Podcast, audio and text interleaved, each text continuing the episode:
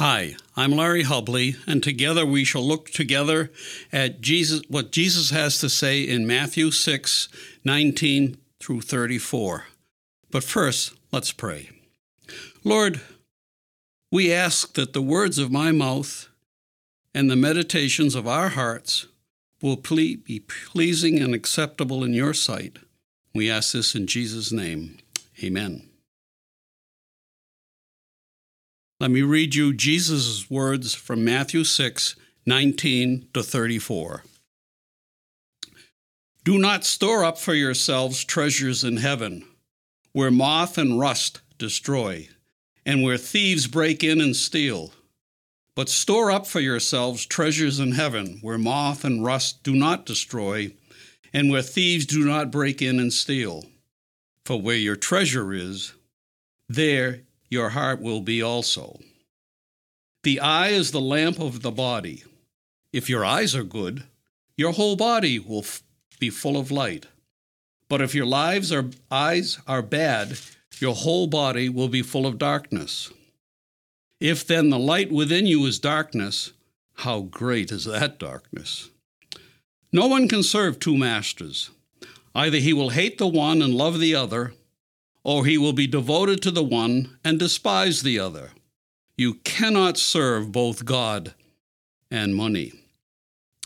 Therefore, I tell you, do not worry about your life, what you shall eat or drink, or about your body, what you shall wear. Is not life more important than food, and the body more important than clothes? Look at the birds of the air. They don't sow or reap or store away in barns, and yet your heavenly Father feeds them. Are you not much more valuable than they? Who of you, by worrying, can add a single hour to his life? And why do you worry about clothes? See how the lilies of the field grow. They do not labor or spin. Yet I tell you that not even Solomon in all of his splendor was dressed like one of these. If that is how God clothes the grass of the field, which is here today and tomorrow is thrown into the fire, will he not much more clothe you, O you of so little faith? So do not worry, saying, What shall we eat, or what shall we drink, or what shall we wear? For the pagans run after all these things, and your heavenly Father knows that you need them. But seek first his kingdom and his righteousness, and all these things will be given to you as well.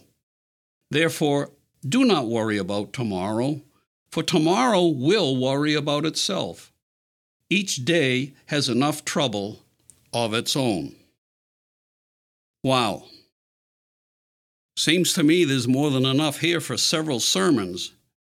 So we're going to have to select a couple of words that Jesus uses and focus upon them. To that end, we treat verses 19 through 24 as kind of setting the stage for what follows in verses 25 to 34. Verse 24 wraps up what Jesus has been saying with this thought You cannot serve both God and money.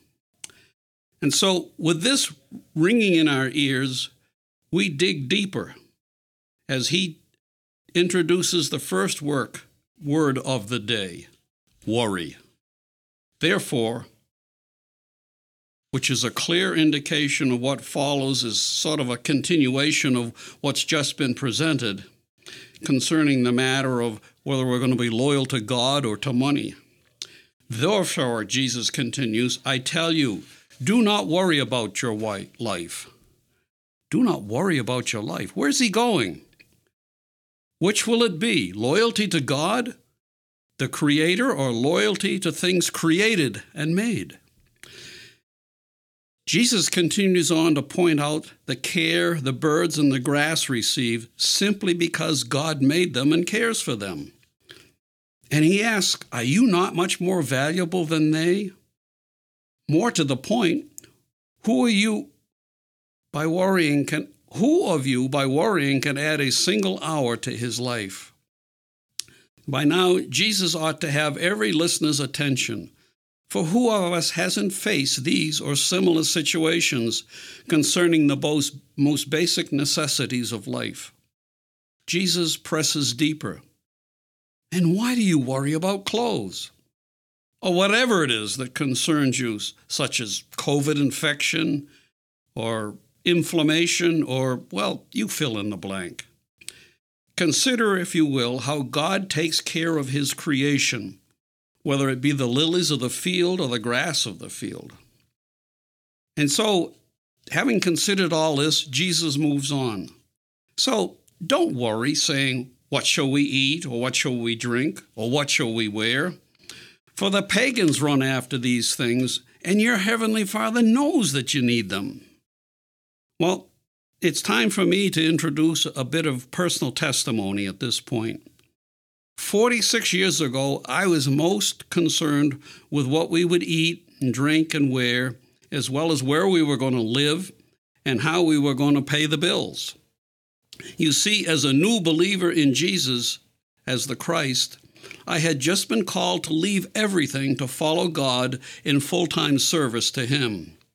It meant leaving a good job with one of the finer employers of that time, leaving behind the home of our dreams, moving away and returning to school for another three, four years of training. And as for us, we were now a family of six with four young children. And to top it all off, absolutely no savings. How was it even possible that we were going to do this?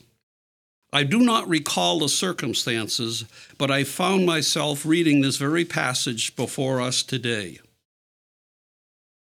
A passage that Jesus spoke some 2,000 years ago, and yet it, it spoke directly to my predicament in telling me not to worry.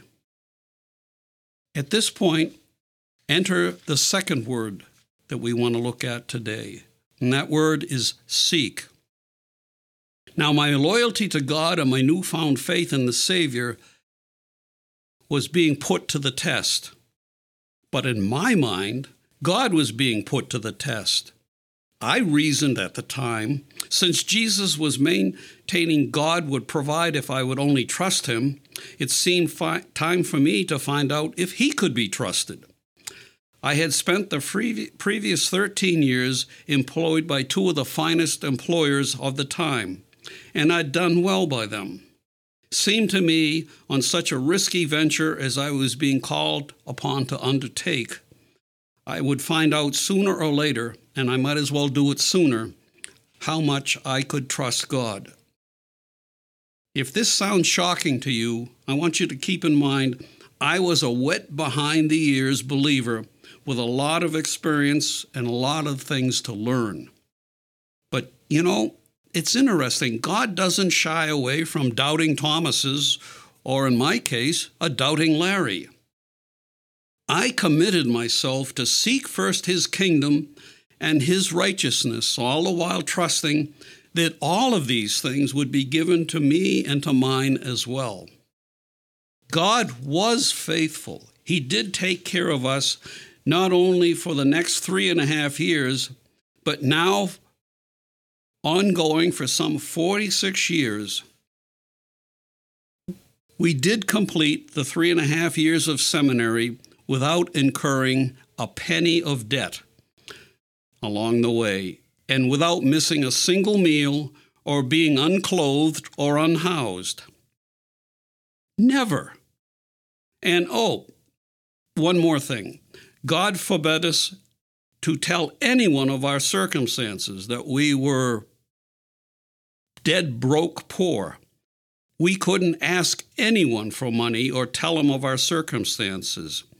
For us, it was trust and obey time. Only trust Him, only trust Him, only trust Him now. I've learned when we step out in faith, that's when God moves. But He will often wait for us to commit before He executes His game plan. I didn't know what it meant to seek His kingdom and His righteousness, but all I had to do was be willing to find out and God would teach me along the way all that I needed to know. And I must add that He's still teaching, and I'm still learning 46 years later. Therefore, Jesus says, do not worry about tomorrow, for tomorrow will worry about itself. Each day has enough trouble of its own. Another word before we close. We find it in Philippians chapter 4, verses 6 and 7. Do not be anxious about anything, but in everything by prayer and petition with thanksgiving present your requests to God. And the peace of God, which transcends all understanding, will guard your hearts and your minds in Jesus Christ. And then this beautiful doxology in Romans 11 33 to 36. Oh, the depths of the riches of the wisdom and knowledge of God. How unsearchable his judgments. Who has known the mind of the Lord? Who has been his counselor? Who was ever given to God that God should repay him? For from him and through him and to him are all things. To him be the glory forever. Amen. Friends, be at peace. Do not worry, but seek God first, and all these things will be given to you as well. God bless.